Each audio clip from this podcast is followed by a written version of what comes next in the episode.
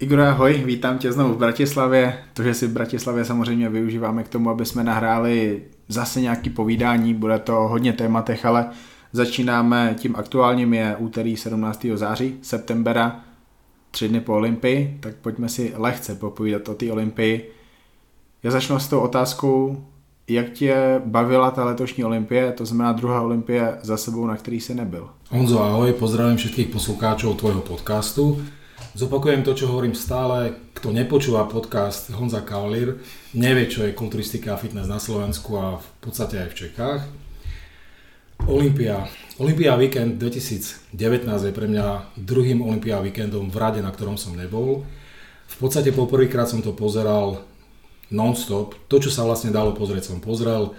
Um, úprimne niektoré kategórie sa mi páčili, niektoré sa mi nepáčili. S výťazom uh, súťaže MR Olympia som v podstate spokojný. Ako sme hovorili pred dvoma, troma týždňami, bolo by dobré, ak by Čupan nastúpil v Open kategórii, to bolo, bol môj názor, ten môj názor sa potvrdil. Je to aj vidno na, na tom výsledku, ktorý dosiahol, že urobil dobre, zarobil viac peňazí, ako keby zvíťazil v 212, takže v podstate som spokojný. Pamatuju si, jak jsme se bavili, nebo dělali jsme preview na tu loňskou Olympii a řešili jsme to, že Hady vlastně prohrál ten svůj první souboj v IBB Pro Lize, kdy nastoupil proti Flexovi, podle mě, podle tebe. Eh, Flex se porazil rozdílem třídy, ale rozhodčí v Koreji ho dali na druhé místo. A lidi v té době hrozně moc obhajovali tady to vítězství pro Flexe, že teď to je flex a musíš krále porazit a to je jedno, že to bylo v Koreji a že hady prostě široký pás, plno věcí. Ale já si myslím, že kdyby Flex nastoupil do Open, tak nemůže zdaleka skončit tak vysoko jako hady. Hady, který ho tolik lidí zatracovalo a teďka už nemůžou nic říct. Vrátim sa k tej Koreji. Mm, kulturistika, alebo celý ten bodybuilding svet, alebo bodybuilding nominácie sú v nejakom názore súkromnom názore, ktorý nie je merateľný kilogramami, sekundami, metrami alebo nejakými centimetrami. To znamená, že ak prídem na súťaž v behu na 100 metrov a poviem dopredu, že ten je víťaz práve kvôli tomu, že niečo dosiahol, nič to neznamená. V kulturistike e, tí rozhodcovia, hlavne v NPC, často pozerajú na meno. Videli sme to aj teraz. Steve Kuclo v žiadnom prípade nebol, nemal byť na takom mieste, na akom bol. Čiže oni rozhodujú na základe nejakých pocitov alebo na základe toho, čo by pre tú kulturistiku, tú profesionálnu, bolo dobré. V Koreji mali jednoznačne vyhrať Hady. Hady bol o triedu lepší ako Flex. Čo sa týka toho, že či by Flex úspel alebo neúspel v súčasnej konkurencie, ťažko povedať, to by sme videli až na pódiu, ale pamätám si, keď eh, v roku, myslím, že to bol 2012 rok, alebo 13, keď eh, súťažil v, v 212 Flex v Anglicku, myslím, že to bol Londýn a vtedy súťažil Open kategórii Branch Warren. Branch Warren bol vtedy veľká hviezda a keď skončila celá súťaž, tak som povedal, že ak by Flex nastúpil Open kategórii, to Brancha by porazil. Mm-hmm. Vtedy mal fakt luxusnú formu. Je pravdou, že už nikdy v nasledujúcich rokoch tú formu nezopakoval. Mm-hmm. Čiže ťažko povedať, či by uspel alebo neúspel, ale vrátim sa k tomu minulému roku, už vtedy bol Čupan lepší ako on. Hm. Teraz mal o nejaký, nejaký kilogram, 2, 3, 4, možno 5 viac. Tá forma nebola taká exkluzívna, ale stačilo to na to, aby pri svojom prvom vystúpení na Olympii skončil na treťom mieste. Otázka je, ty si pamätáš, kto skončil poprvýkrát na tej prvej Olympii na treťom mieste? Fú. Ja ťa hneď... Flex Wheeler? Ja ti to hneď poviem, kto to bol. Prvý, prvý to dokázal Lee Henny. Mm-hmm. Lee Henny v roku 82 zvíťazil na majstrovstvách sveta, v 83 bol tretí a potom už bol jasný víťaz Olympie v tých nasledujúcich rokoch. Takže vlastne po nejakých dlhých rokoch máme tu opäť Čupana. To, že skončil na treťom mieste, nie je podstatné. Podstatné je, že dostal víza, prišiel do USA, ukázal, že na to má a teraz je krok alebo ťah na Flexovi, že či v skutočnosti on má toľko nejakej vôle a toľko chcenia, aby súťažil aj v tej Open kategórii. Ja to neviem, či chce alebo nechce. Taky nevím, uvidíme. Každopádně tady to, co si teďka říkal o tom Lee Haynim, dřív byla ta doba, že se mohl objevit amatér, americký amatér, který vyhrál americký šampionát a boom, třeba šel na Arnold Classic příští rok nebo šel na tu Olympii a měl reálnou šanci vyhrát. Teďka v Americe už takový lidi nenajdeš. Teďka myslím na North American Championship se rozdělovala asi 140 profi karet, něco šíleného, ale ve světě IBB mezinárodní, jsou obrovští talenti, kteří, když se dostanou do té IBB pro ligy, tak můžou strašně moc uspět. Příklad loni, Kamal El Gargni, Kamar Abdul Salam, vyhrál Arnold Classic, skončil třetí na Olympii, myslím, za, za Flexem a, uh, za Flexem a Lansfordem, ale to je šampionem. A Hady, první Olympie, třetí místo. Teraz som mi prihľal na smeč. Ja, ja tvrdím, že čo sa týka NPC sveta, to znamená, teraz sú to separátne organizácie, IBB amatér je stále lepšia na tej amatérskej scéne ako, tá, ako ten svet NPC. Uvidíme, že či to bude aj v tom nasledujúcom období, z toho dôvodu, že NPC robí veľa krokov práve kvôli tomu, aby tu, povedzme tu prestíž IBB International nejakým spôsobom zlomil. Prichádzajú s lepšími nápadmi, s lepšími komerčnými ponukami pre tých súťažiacich.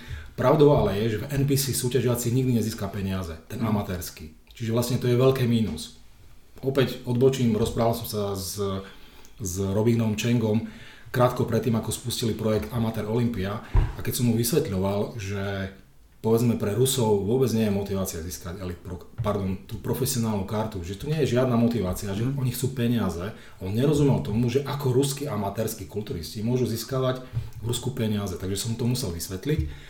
Takže oni, ak chcú NPC uspieť, musia prísť s lepšou komerčnou ponukou pre tých amatérských kulturistov. To, že získam kartu, to už motivácia nie je kvôli tomu, že kartu môže získať v podstate hoc kto. Opäť súhlasím s tým, čo si vlastne povedal. 90. a 80. roky boli ešte o tom, že ten najlepší amatér na tej kulturistickej scéne mohol uspieť v podstate bez problémov aj na tej scéne profesionálnej. Spomenul si toho Hennyho. Tie nasledujúce hviezdy museli čakať začiatkom 90. rokov niekoľko rokov na to, aby uspeli. Príklad Ronnie Coleman. Ronnie Coleman v 92. skončil prvý na majstrovstvách sveta. Ak by sa robilo, robila súťaž absolútneho víťaza, on je ten absolútny víťaz. Otázkou je, kedy poprvýkrát uspel medzi profesionálmi. Čiže vlastne čas sa mení, mení sa aj doba. Samozrejme starnú aj tí šampióni, tí, ktorí vlastne s, s, s nejakým spôsobom bojujú o titul víťaza Olympie. A čas ukáže, že či napríklad aj terajší amatéri na IBB International scéne po nejakej dobe súťaženia v Elite Pro neuznajú, že teraz dozrel ten čas a idem si vyskúšať to súťaženie na NPC. Zatiaľ tá situácia je taká, že sú tam prudké rozpory, to znamená, ja vidím, že nejaká dohoda medzi, medzi NPC a IBB International a Elite Pro nie je možná, ale Vedeli sme si predstaviť pred dvoma rokmi, že by hey. Cheng nebol šéfom Olympie. Nevedeli hey. sme si to predstaviť. A situácia je teraz taká, že on už tam nepôsobí. On tam prišiel iba ako divák, zaželal im všetko dobré a sami sme videli, z môjho pohľadu, že tá Olympia nebola dokonalá. Uh-huh. Bolo tam veľa technických problémov, veľa technických nedostatkov.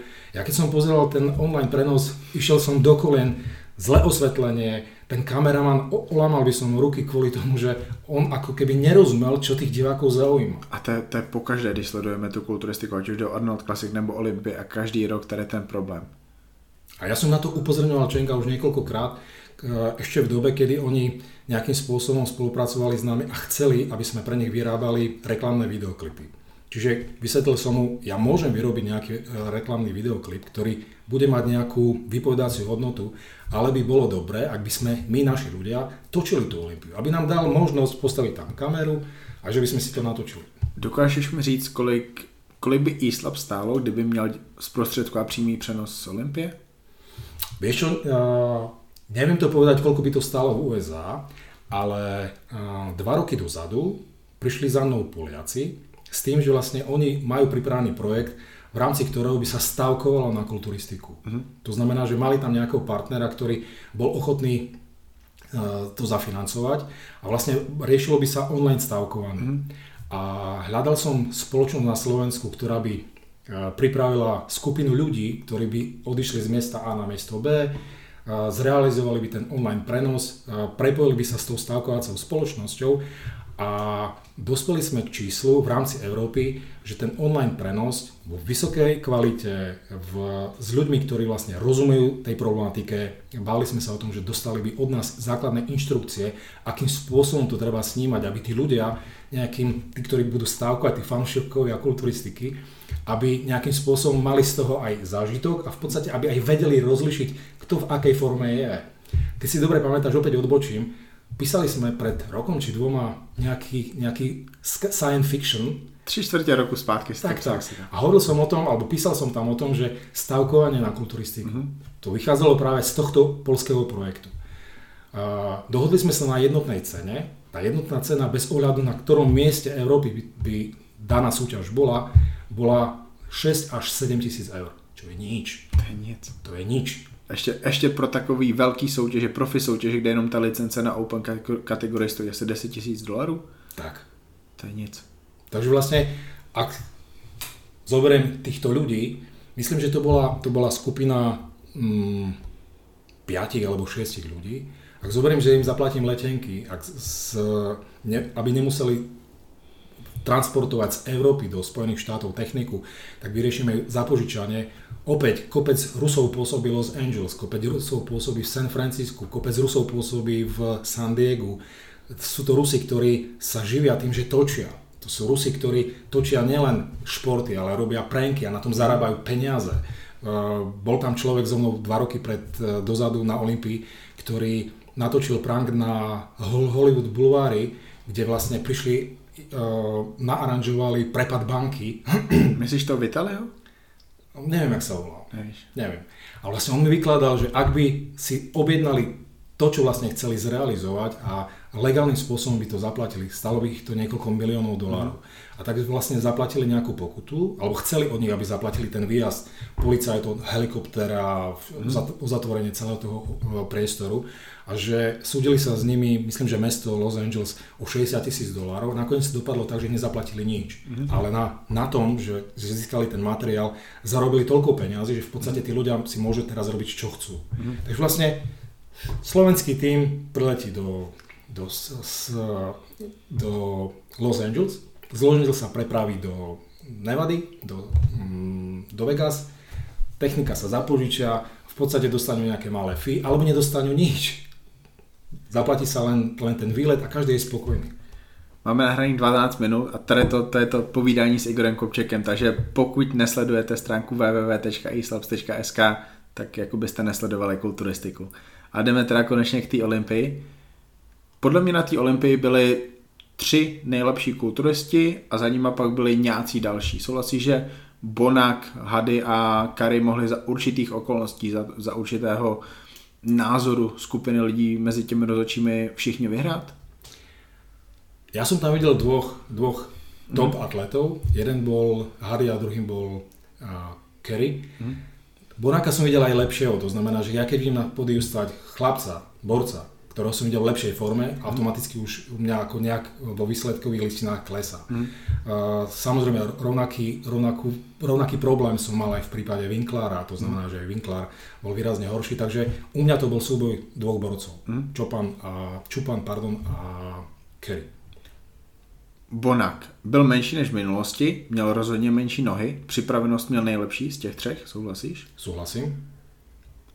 Kary, připravenost, nejenom, že nejhorší z tady těch třech, ale taková, že 90% dá se to takhle jakoby říct? Nevyšla mu forma, som bol sklamaný mm. a teraz nevedel som na to nejakým spôsobom zareagovať v prvom momente, mm. že či to je chyba online prenosu, mm. alebo či to je chyba osvetlenia, alebo že či to je chyba tých ľudí, ktorí patlajú ich tou farbou v zákulisí. Z toho dôvodu, že niekoľkokrát som videl na súťaži borca v zákulisí, ktorý sa pripravoval na vystúpenie na, na scéne. Mm. Tým, že mali sme prístup aj do backstage, tak vedel som porovnať formu zákulisí s tou formou, ktorú ukázali, ukázali povedzme o 5-10 minút na pódiu. Mm. A na pódiu boli výrazne horší. V 2011 to isté sa stalo Jarovi Horvátovi Videl som ho v zákulisí, bol jak cukry, prišiel na pódium a si myslím, bože, čo som to ja vlastne spáchal, on vyzerá zle. Takže utekal som do zákulisia, hovorím, čo sa stalo. Prišla taká nejaká Zuza a ma napotlala olejom. Hovorím, okamžite otrieť, žiaden olej na tebe nesmie byť. Jak ho otreli, opäť bola tam žil, žiletková, žiletková kresba, proste vyzeral veľmi dobre. Takže možno mm-hmm. prišla tam opäť nejaká zúza tých chlapcov napatlala, ale nevyzeralo to dobre, súhlasím s tebou. Mm-hmm. Brandon Curry ale podstatně větší než William Bonak a díky té stavbě v určitých směrech větší jak Hady. Souhlas? Souhlasím.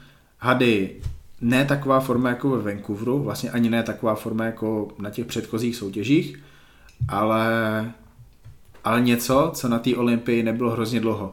Mě tam jakoby typově v té špičce nepřijde, že by tam někdo podobný byl vlastně od doby Jay Cutlera. Že Jay Cutler to byl taková ta jakoby neforemná krabice, ale hlavně on vypadal úplně jinak než všichni ostatní.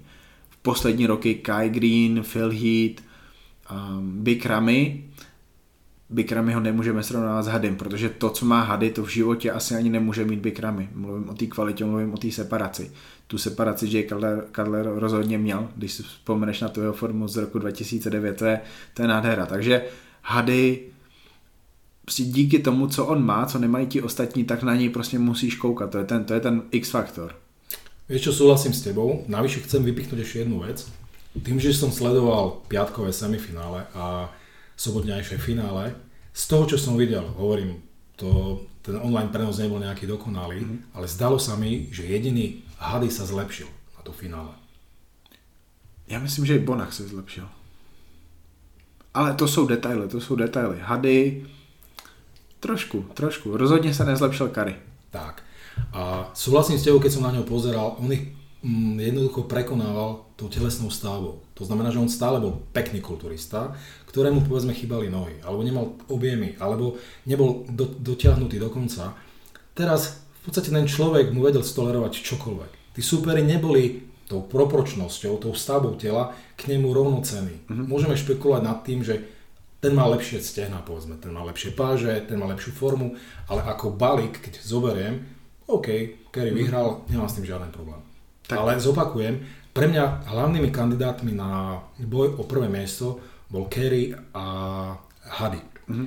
Úplne povedané, e, čakal som, že výsledkov bude vyššie, vyššie Macmillan. Mm-hmm.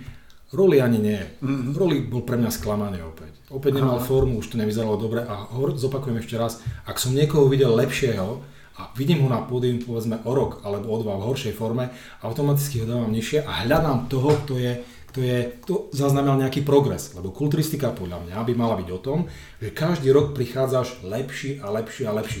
Nie horší a horší a horší.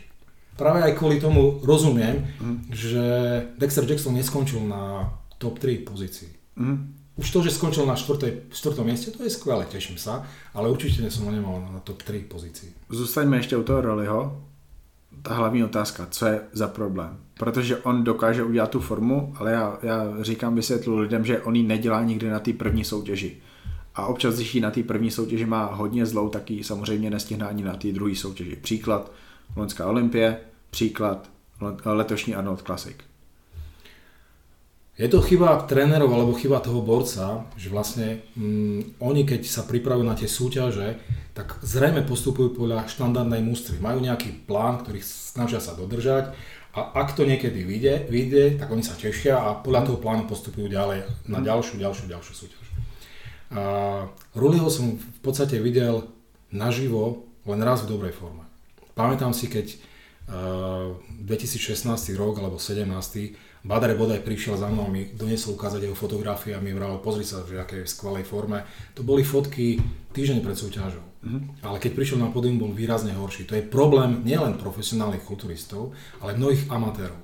Snažia sa posledný týždeň pred súťažou robiť rôzne čoro, moro, čári, mári, práve kvôli tomu, že si myslia, že dokážu tú formu ešte vylepšiť. Môj súkromný názor je taký, a vlastne aj tých ľudí, ktorých pripravoval som alebo pripravujem alebo radím im, tak tvrdím, v pondelok by si mal mať už takmer súťažnú formu a tvojou úlohou je posledných 5-6 dní pred súťažou sa snažiť tú formu nepokaziť. Uh-huh. Nie je z veci, ktoré som predtým, predtým nejedol kvôli tomu, že môžu pôsobiť ako alergény. Netrápiť telo nejakými nulkami. neriešiť extrémne ťažké tréningy práve kvôli tomu, že telo sa dostáva do stresu a jednoducho tá forma sa zhoršuje alebo strácaš na, na mote. Pamätám si, spomínal som minule toho Maťa Fabiana, na jednej súťaži behom jednej noci stratil 6 alebo 7 kg. Čiže Ruli nemá ten kľúč, nemá ten postup nejakým spôsobom vychytaný a robí buď niečo, čo mu nevyhovuje, zrejme je to tak, alebo počúva ľudí na poslednú chvíľu, ktorí mu povedia niečo a on nedôveruje v to, čo vlastne vie, alebo nedôveruje v, toho svojho trénera urobí, urobí niečo, neviem čo, čo mu tú formu skazí. Bolo to vidno na mnohých borcoch, alebo ja to vidím na mnohých borcoch. A treba si uvedomiť, že aj tí profesionáli, oni sú rovnako ovplyvniteľní ako amatéri. Oni sa rovnako boja, oni majú rovnaký strach, oni majú rovnaké pochybnosti o tom, že či aktuálne majú dobrú alebo zlú formu. To je jedno, či som sa rozprával s Phil Hitom, s Kai Greenom, či som sa rozprával s Macmillanom, či som sa rozprával s Harry Čupanom, lebo vlastne ja som sa s ním bavil ešte keď bol amatér. Všetci majú pochybnosti o tom, že to, čo robia, že či je ten správny postup. A vtedy prichádza ten tréner a im povie, počúvaj sa, to, čo robíš, robíš dobre a uvidíš to zajtra, alebo uvidíš to dnes. Takže vlastne robí někde chybu. Kde? Ťažko povedať. Další jméno, co mě zajímá, Cavalier v tady tomu podcastu, podcastu vykládá různé věci. Říká tady to, tady to, tady kvůli tomuhle, ale co řekne Igor Kopček na to, proč skončil Steve Kuklo tak vysoko? Proč opakovaně končí tak vysoko na soutěžích, kde má skončit hluboko, hluboko níž, než ve skutečnosti skončil? Proč skončil letos šestý na Olympii? Súvisí to so spôsobom rozhodovania, ktorý vládne v NPC ten spôsob rozhodovania roky nie je korektný. To znamená, že tí ľudia nejakým spôsobom, nehovorím, že sú ovplyvňovaní, to nie, ale majú nejaký názor a ten názor nemusí byť vždy zodpovedať tomu, čo sa deje na tom pódiu. Takže u mňa Kuklo určite, určite nemal byť tak vysoko. Už to, že bol v prvom porovnaní, už to bol ťažký prúser pre tých amerických rozhodcov. Uh, neviem, kto tam rozhodoval, neviem, či tam boli nejakí európsky rozhodcovia, ťažko povedať ale on určite nemal, nemal na to, aby bol v prvom porovnávaní a mal byť porovnávaný, mal stáť veľa borcov, ktorí sú uh, výrazne lepší ako on, alebo boli výrazne lepší ako on na tejto Olympii. Mal mm. stáť medzi Macmillanom a mal, mal určite stáť medzi medzi Osladilom mm-hmm. a určitě by som tam dal toho tvojho nováčika. Patrika Mura, což je další člověk, na kterého se tě chci zeptat, protože wow, wow, to je kulturistika. Vieš čo, pozeral som na ňo, proporčne, povedzme OK, niečo mi na ňom vadilo, už keď uh, som pozeral zábery z prezentácie, uh, mal, možno sa milím, ale zdalo sa mi, že tie plecia nie sú, nie sú zdravé, tak to mm-hmm. poviem. Čiže vlastne ja keď vidím, že niekde je niekde príliš veľa niečoho, mm-hmm. čo mne sa nepáči, tak vlastne už to beriem tak, ako že ten chlapec si nejakým spôsobom pomáha. Ale OK, možno na budúci rok to zvládne, mm-hmm a bude to lepšie, alebo bude to z mojej strany akceptovateľnejšie, ale súhlasím s tebou, že vyzeral pomerne slušne. V jeho prípade som si spomenul na Rodena, keď bol prvýkrát na Olympii. Mm-hmm. On, jak prišiel na Olympiu poprvýkrát, ktorý som fotografoval, rovnaký wow efekt bol v prípade Rodena. To znamená, všetci hovorili o tom, že ten Roden má obrovský potenciál. Je, je proporčne dobrý, potrebuje len nabrať na hmote a potrebuje urobiť nejakú lepšiu formu. Jemu sa nedarilo, ale potom postupne sa nejak, nejakým spôsobom posúval vyššie a vyššie. Uvidíme, možno keď Mur nikoho neznásilní a nejakým spôsobom bude trénovať ďalej, tak sa posunie ďalej a bude mu umožnené, aby nastúpil v prvom porovnaní na Olympii a získal nejaké miesto, o ktorom ty si rozprával, že, mu právom patrí. Skončil desátý, byl jedenáctý po semifinále, byl osmý ve finále, takže celkově z toho byl desátý místo, takže zase rozhodčí udělali evidentně chybu, kterou zachraňovali v tom finále, nakonec to pro ně stačilo na desátý místo. On měl závodit s Kuklem, s Osladilem, se Cedrikem, se Sandowem. Jak tu soutěž rozhodovat, když máš Cedrika, který je podstatně větší jak Můr, má stejně hezkou stavbu, ale nemá zdaleka takovou formu, definici svalu, detaily v tu chvíli, jako ten Mur, který v tu chvíli má všechno, kromě těch objemů. Neviem, koľko ľudí rozhodovalo teraz Olympiu, ale myslím, že z pravidla ich rozhoduje, rozhodovalo 9. Pravidlo bolo také, že dve najhoršie a dve najlepšie mm, rozhodnutia sa škrtali. To znamená, že každý má nejaký názor. Čiže ten názor by mal byť e, nejakým spôsobom zhodnotený v bodovom e, zisku. E, o výsledku rozhoduje ten priemer. Čiže aj na nejakých kurzoch, školeniach alebo na semináru vysvetľujem, vy nemusíte osloviť všetkých rozhodcov, stačí, keď oslovíte piatich. Za mňa, za mňa to musí byť kombinácia formy a, a proporčnosti. Mm-hmm. Čiže u mňa proporčne dokonalý, ale nie je príliš dobre pripravený borec, nie je stále ten, koho ja dám na prvé miesto. Z toho dôvodu, že kulturistika by mala byť o tom, že ten rozhodca by mal oceniť to trápenie, tú snahu toho borca.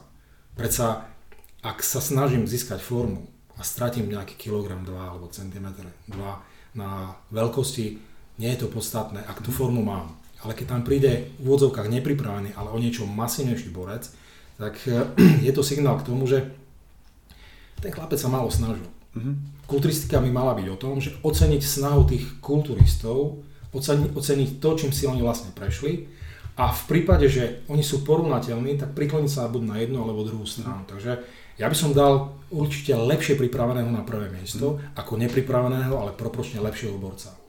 Snaha rovná se kombinace formy a zároveň asi i toho, že se zlepšilo od nějaké předchozí soutěže nebo od předchozí sezóny. Dá se to tak říct? Opäť zdôrazním, tí borci, ktorých som videl v lepšej forme, lepšej kondícii alebo lepšej, vo väčšej, v, mali väčší ten, povedzme, väčšiu tú svalovú hmotu na predchádzajúcich súťažiach a prichádzam na súťaž a vidím ich, že sa v úzokách zhoršili, u mňa stále končia nižšie. Uh-huh. Aj keď niekto povie, no, tak nemal najlepšiu formu, ale z nich bol najlepší, nie je to pravda kvôli tomu, že prišiel a videl som ho, videl som, že nedosiahol žiadny pro, progres alebo pokrok. Uh-huh. Čiže u mňa to je tak, ako hovorím.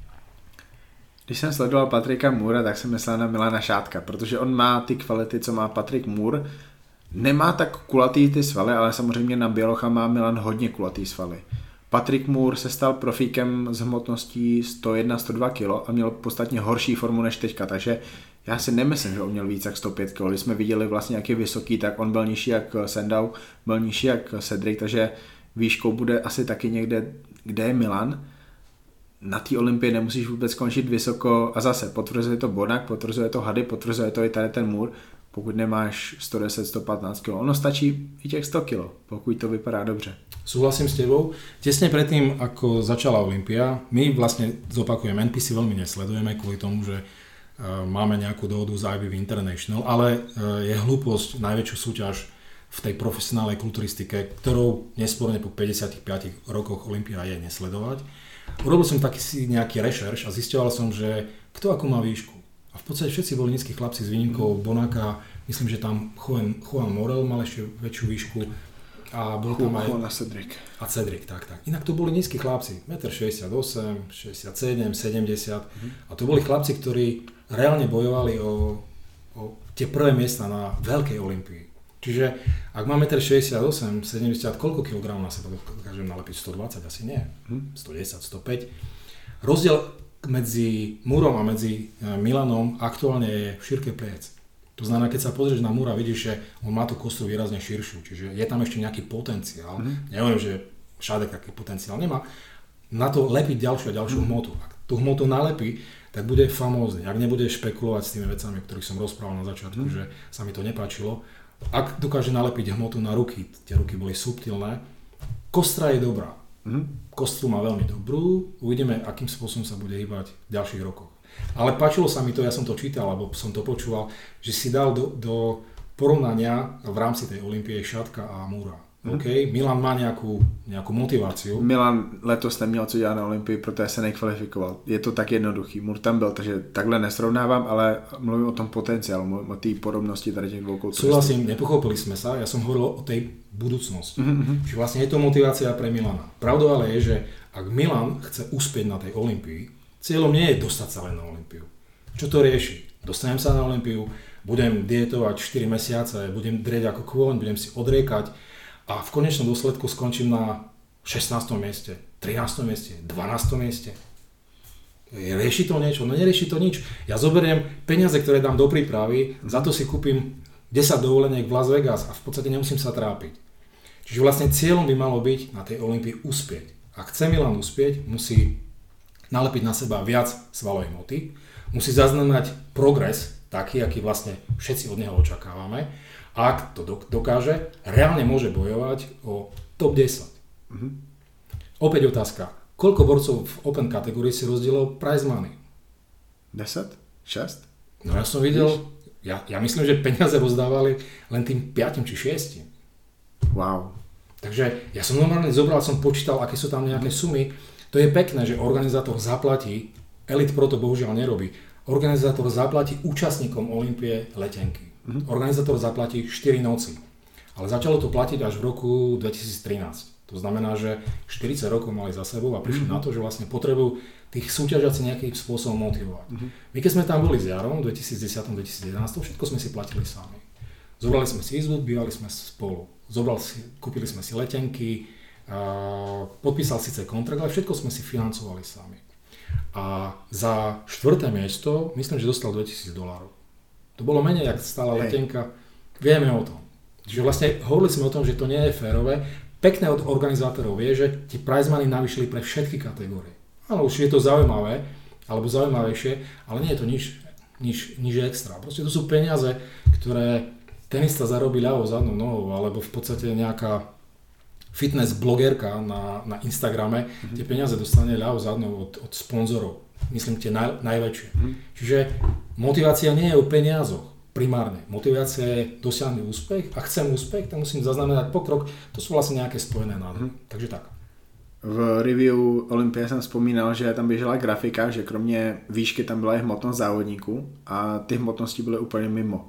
U Lukáše Osladila tam byla hmotnost 98, Lukáš má nejspíš 108 až 110, protože v předchozích sezónách už se na tady tu hmotnost dostal, předpokládám, že on se pořád zlepšuje, takže ta hmotnost roste.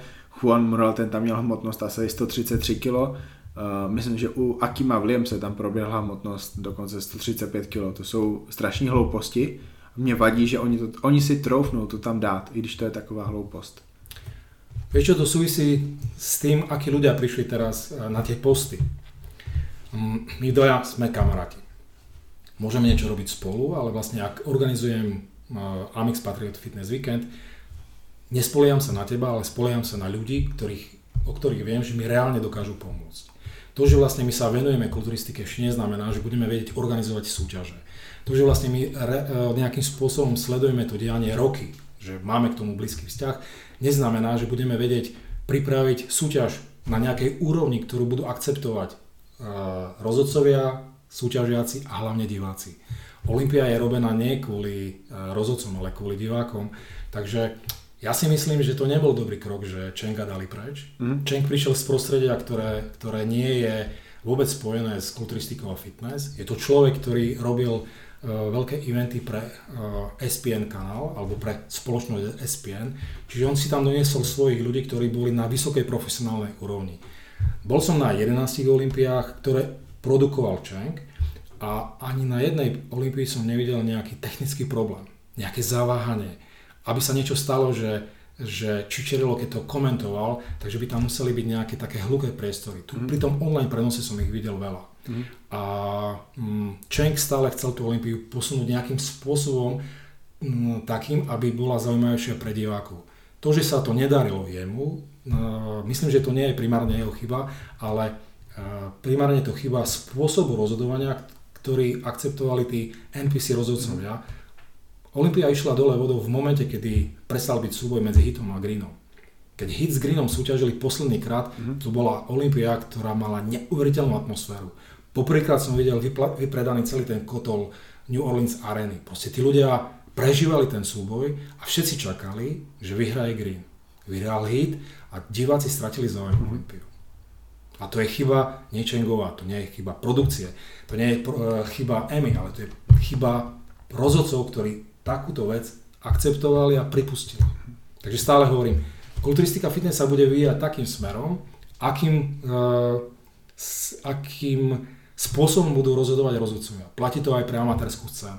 Ak to rozhodovanie bude nekorektné, neférové, alebo nebude objektívne, tak jednoducho nikto nebude mať záujem chodiť na súťaži, kde už je dopredu jasné, kto vyhraje. Práve kvôli tomu, že lebo kuclo. Poslední věc spojená s tou Open kategorií, to je vlastně historický úspěch pro českou kulturistiku. Lukáš Osladil obsadil osmé místo, čímž se jak, jakoby stává vlastně tím historicky nejlepším, nejúspěšnějším českým kulturistou. Lepší jak je Pavel Jablonský, který skončil 11. v roce 2004. Z Osladila mám obrovskú radosť. Ja si ho pamätám v roku 2015, dobre hovorím, keď súťažil ešte 212 a bol 5 2014, pardon. Mhm. 2014 a bol 5. na Mozolani Classic. Uh, vyhral sami Al Haddad, na treťom mieste bol Čambal. Uh-huh. Ja som nepredpokladal, že by borec pri jeho výške, jeho proporčnosti síce skvelou formou, by mohol byť niekedy úspešný v Open kategórii. Plynule každým rokom sa zlepšoval. Jeho najväčším problémom bola subtilnosť na Olympii. Videl som ho v Open kategórii. Uh, za tými najlepšími, alebo tými, ktorí bojovali povedzme o top 10, uh, strácal v objemnosti. Aktuálne prišiel nie v takej extrémne dobrej forme, ale prišiel prekvapujúco masívny. Čiže vlastne keď sme ho tak pozerali a porovnali sme ho povedzme s Macmillanom, s spomínaným Steve Kuslom, tak v podstate on bol výrazne lepší. Ten biceps ze zadu, on tam konkuruje Dextrovi, možná ho poráží, těžko říct, lepší biceps ze zadu má určitě Kary, Hady, asi i Bonak, ale pak ti borci nemají lepší, tu, nej, tu největší pouzu v kulturistice, podle mě. Takže vlastne to 8. miesto, ak môžem, mm-hmm. zaslúžené. Čo by som však na, ňo, na, na ňom zmenil, osviežil by som nejakým spôsobom spôsob prezentácie alebo pozingu. To znamená, že zobral by som a doriešil by som drobnosti, ktoré, ktoré z môjho pohľadu by mohli mu získať nejaké plusové body oproti súperom. Mm-hmm. Ak to dorieši a bude to schopný nejakým spôsobom zakomponovať, aj keď starého psa ťažko učiť nejakým novým veciam, vieš, e, zrejme nemá pri sebe nikoho, čo by im povedal, počúvaj Lukáš, daný spôsob pozovania je už prežitý. Urob to tak a tak práve kvôli tomu, že v danom, danej poze budeš vyzerať lepšie. Nikto mu takýmto spôsobom nevie povedať, kvôli tomu, že oni ho vnímajú ako šampióna. Čo budeš radiť šampiónovi? Existuje možnosť, že by mu takhle poradil Igor Kopček, že by mu napsal? Rozmýšľam, my sme boli v nejakom kontakte s, s Lukášom, ja teraz si nespomínam, možno, možno sme sa niečo bavili o tom, že, ne, že by som mu vedel pomôcť, to bolo niekedy dávnejšie. Mm. Pro, proč nad tím uvažuješ? Proč to není jednoduché? Protože... Vysvetlím kvôli čomu. Ja, ja som z východu, on je, on je z Prahy. Aha. Ja mu môžem naložiť, môžem mu povedať, ale to, že či on to bude akceptovať alebo nebude akceptovať, bude záležiť na ňom. Uh-huh. Šádek. Šádek prišiel za nami, musel totálne preorať spôsob tréningu, že vlastne bolo mu vysvetlené, ak chceš dosiahnuť úspech, rob to tak a tak. On to zobral, akceptoval, ale skôr alebo neskôr tí ľudia sa aj tak vrátia do tých koľají, ktoré majú zaužívané. Spôsob tréningu, spôsob pozovania, že vlastne treba ho cepovať.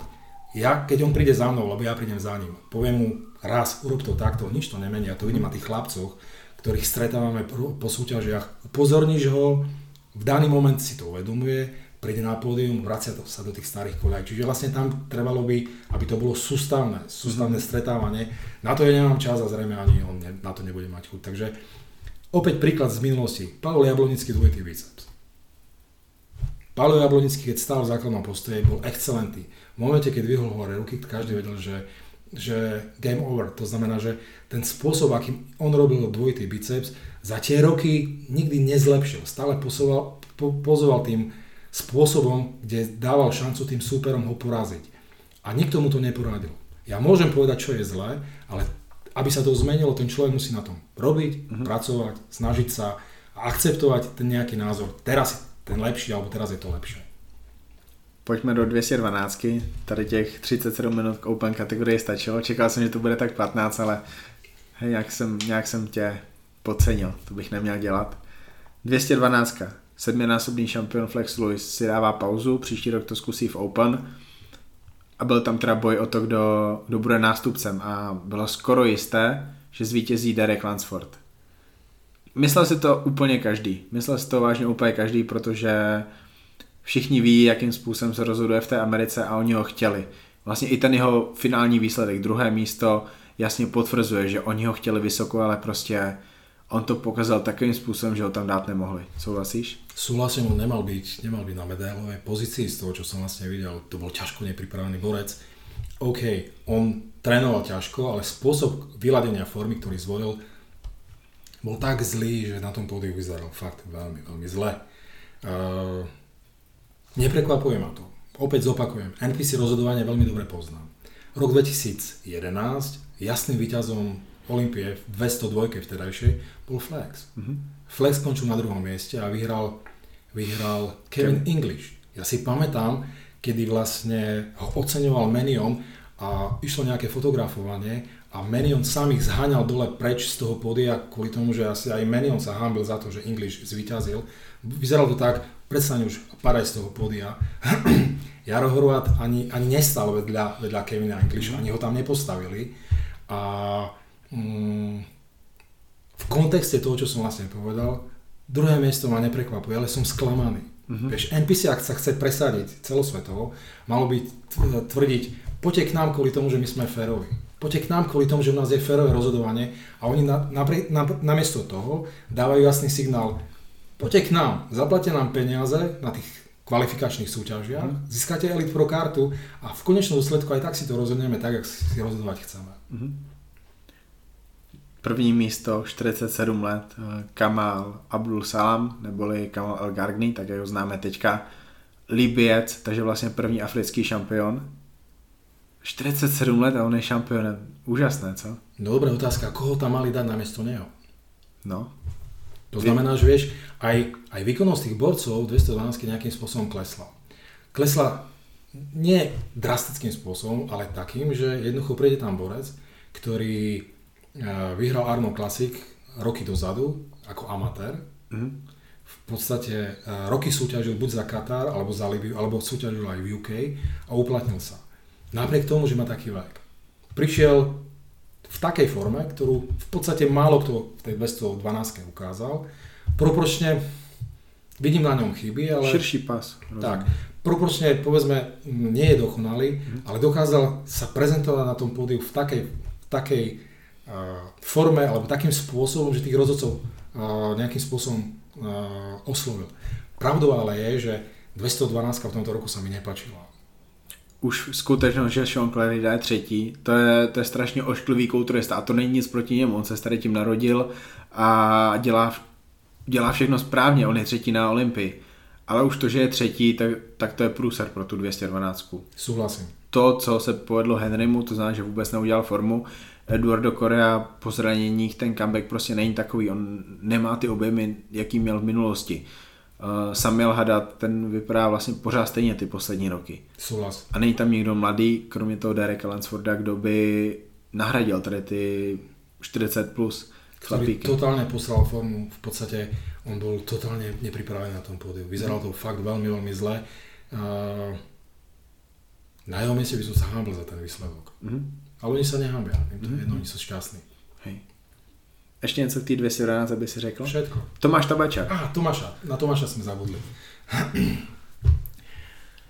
Tomášovi nevyšla v deň D, zle som povedal, hodinu H forma. Jsem strašně moc rád, že Tomáš napsal, že to byla 90% forma. Súhlas, my sme to videli. My sme to videli, to znamená, že on sám videl, že to nebolo to práve orechové treba zobrať a treba prehodnotiť ten spôsob prípravy. Povedzme, ja nehovorím o tom závere, ale celkový spôsob prípravy z jednoduchého dôvodu. Ak mám dva týždne pred súťažou nadvahu nejakých 9 kg a bu- musím to stiahovať na poslednú chvíľu, aj keď možno nie som s ním v kontakte nejakom intenzívnom, robí to stále pred každou súťažou, mm-hmm. asi je tam nejaký problém. Mm-hmm. To telo reaguje nepredvídateľne, navyše v, v Vegas je extrémne horúco, tam, je, tam sú teploty medzi 35 až 40 ako bežne počas dňa. Je tam prelet. Uh, videl, som, videl som, že pred súťažou sa tam opaľoval s Andrejom niekde pri bazene. Kulturisti by sa nikdy nemali posledný týždeň opaľovať. Je to ťažká chyba z toho dôvodu, že to, to telo reaguje na opaľovanie uh, ak je koža len trošičku spálená, tak naťahuje tam vodu. Uh-huh. Videl som ich krát, prichádzajú na majstrovstvá Európy bikini fitnessky uh-huh. vo stredu alebo v útorok hey. a ľahňu si k, k vode a tešia sa, že sa môžu opaľovať, to je nezmysel. Všetko pôsobí ako stres, ako šok na, na tú pokožku a pokožka reaguje tým, tým že vlastne zadržuje tú vodu. Uh-huh. Má nejaký potenciál, ale treba si uvedomiť, že rovnako ako Šábek, alebo rovnako ako všetci borci, každý má nejakú chybu a tie chyby má aj Tomáš. Tomáš má relatívne krátke nohy a trup. Čiže vlastne on musí hľadať spôsob, ako tento deficit, deficit alebo defekt uh, s pozovaním vyrieši. To znamená, že v žiadnom prípade ne, nepok- nekrčiť nohy v žiadnej poze. Tie nohy by mali byť nejakým spôsobom čím dlhšie. Treba vyriešiť spôsob strihu plaviek, treba vyriešiť uh, spôsob pozovania tak, aby v pozach, ktoré on robí, opäť nevynikali tie konštitučné defekty, to znamená úzke plecia. Urobil veľký objemový pokrok, to je pravdou, ale bohužiaľ mňa sklamal tou formu, ktorú ukázal na tom pódiu. To znamená, že ak by prišiel v tej forme, ktorú ukázal povedzme na, na Evels alebo na tých súťažiach počas roka, možno by skončil vyššie ako na tom 15. mieste a v podstate mali by sme väčšiu radosť. Uh-huh. To 15. miesto pre mňa nie je sklamaním uh-huh. z toho dôvodu, že viem, akým spôsobom sa tam rozhoduje a mm, možno som taký nie som na strane všetkých tých fanúšikov, lebo fanúšikov ja mu tam písali, lebo som to čítal, mm-hmm. že top, top 5 a budeš mm-hmm. taký a taký a ideš za víťazstvom. Uh, ja som nebol presvedčený o tom, že to bude top 5. Úplne som tak akože dúfal, že povedzme do tej 15 sa dostane, čiže, takže vlastne ak skončil 15, naplnil moje ambície. Mm-hmm. Ak by mal formu o niečo lepšiu, formu, ktorú by ocenili tie americkí rozhodcovia, mohol skončiť aj 14, aj 13, aj 12, mm-hmm. možno by sa dostal aj do desiatky. Mal by cvičiť, mal by trénovať ďalej, mal by rozmýšľať, že či tá kategória 212 je jeho kategóriou, mm-hmm. skúsiť kopnúť do vrtule a e, urobiť nejakú hmotu, aby na poslednú chvíľu nemusel tú hmotu stiahovať. Ak bude mať 110 kg a bude vyzerať dobre, nech si skúsi súťaženie v open kategórii. Či bude úspešný alebo neúspešný, nie je no, nie, pre mňa nejaký, nejakým rozhodujúcim faktorom. Rozhodujúcim faktorom bude progres. K nemu zlepšil sa objemovo, ale mhm. formu začal strácať. Mm-hmm. Čiže tá hlavná výhoda, ktorú on mal, stratila, to je aj dôsledok toho, že, alebo dôvod toho, že skončil na tom 15. mieste. Pokud se pamatuju, tak osladil 11. místo rok 2012, Šádek 6. místo rok 2017, mm-hmm. Jaro Horvát, samozřejmě jeho úspěchy jsou všem dobře známí, ale 16. místo v té 212 to byly Koritenský, Mozolány, Čambal a Vaniš. Takže Tomáš je lepší jak hned několik tady těch borců, takže určitě může být spokojený. Súhlasím, tam akurát jedna poznámka.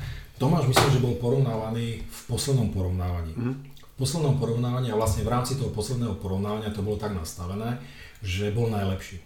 A čo sa týka Maja Čambala, Maja Čambal bol v predposlednom porovnávaní. Tých borcov tam bolo toľko, mm-hmm. že jednoducho on bol v predposlednom porovnávaní a skončil 16. Čo sa týka Mozola a Koritenského, oni boli takisto v poslednom porovnávaní. Mm-hmm. Pravdou je, že ani Koritenskému, ani Mozelovi tá forma nevyšla. Uh-huh. Ďalšou pravdou je, že v prípade Maja Čambala um, forma ťažko povedať, či vyšla 100% takisto, to neviem posúdiť. 95%. Určitě je lepší, než měl teďka Tomáš, ale nebyla taková, jakou on môže udělat, ako už udělal niekoľko. Vlastne pravdou ale bolo, že vlastne na večernom finále vyzeral výrazne lepšie. Uh-huh. Čiže vlastne aj kvôli tomu som písal, alebo nejakým spôsobom som to komentoval. V Las Vegas sa forma mení z hodiny na to znamená, že ak neutrafíš ten, tú hodinu H, tak jednoducho neúspeješ. A ak nemáš pri sebe človeka, ktorý na teba pozrie a v prípade, že je tam problém, povie urob to tak, tak jednoducho buď neúspeješ, alebo jednoducho prídeš domov a si sklamaný z toho výsledku. V prípade Tomáša by som sklamaný nebol. 15. miesto, dobrý výsledok.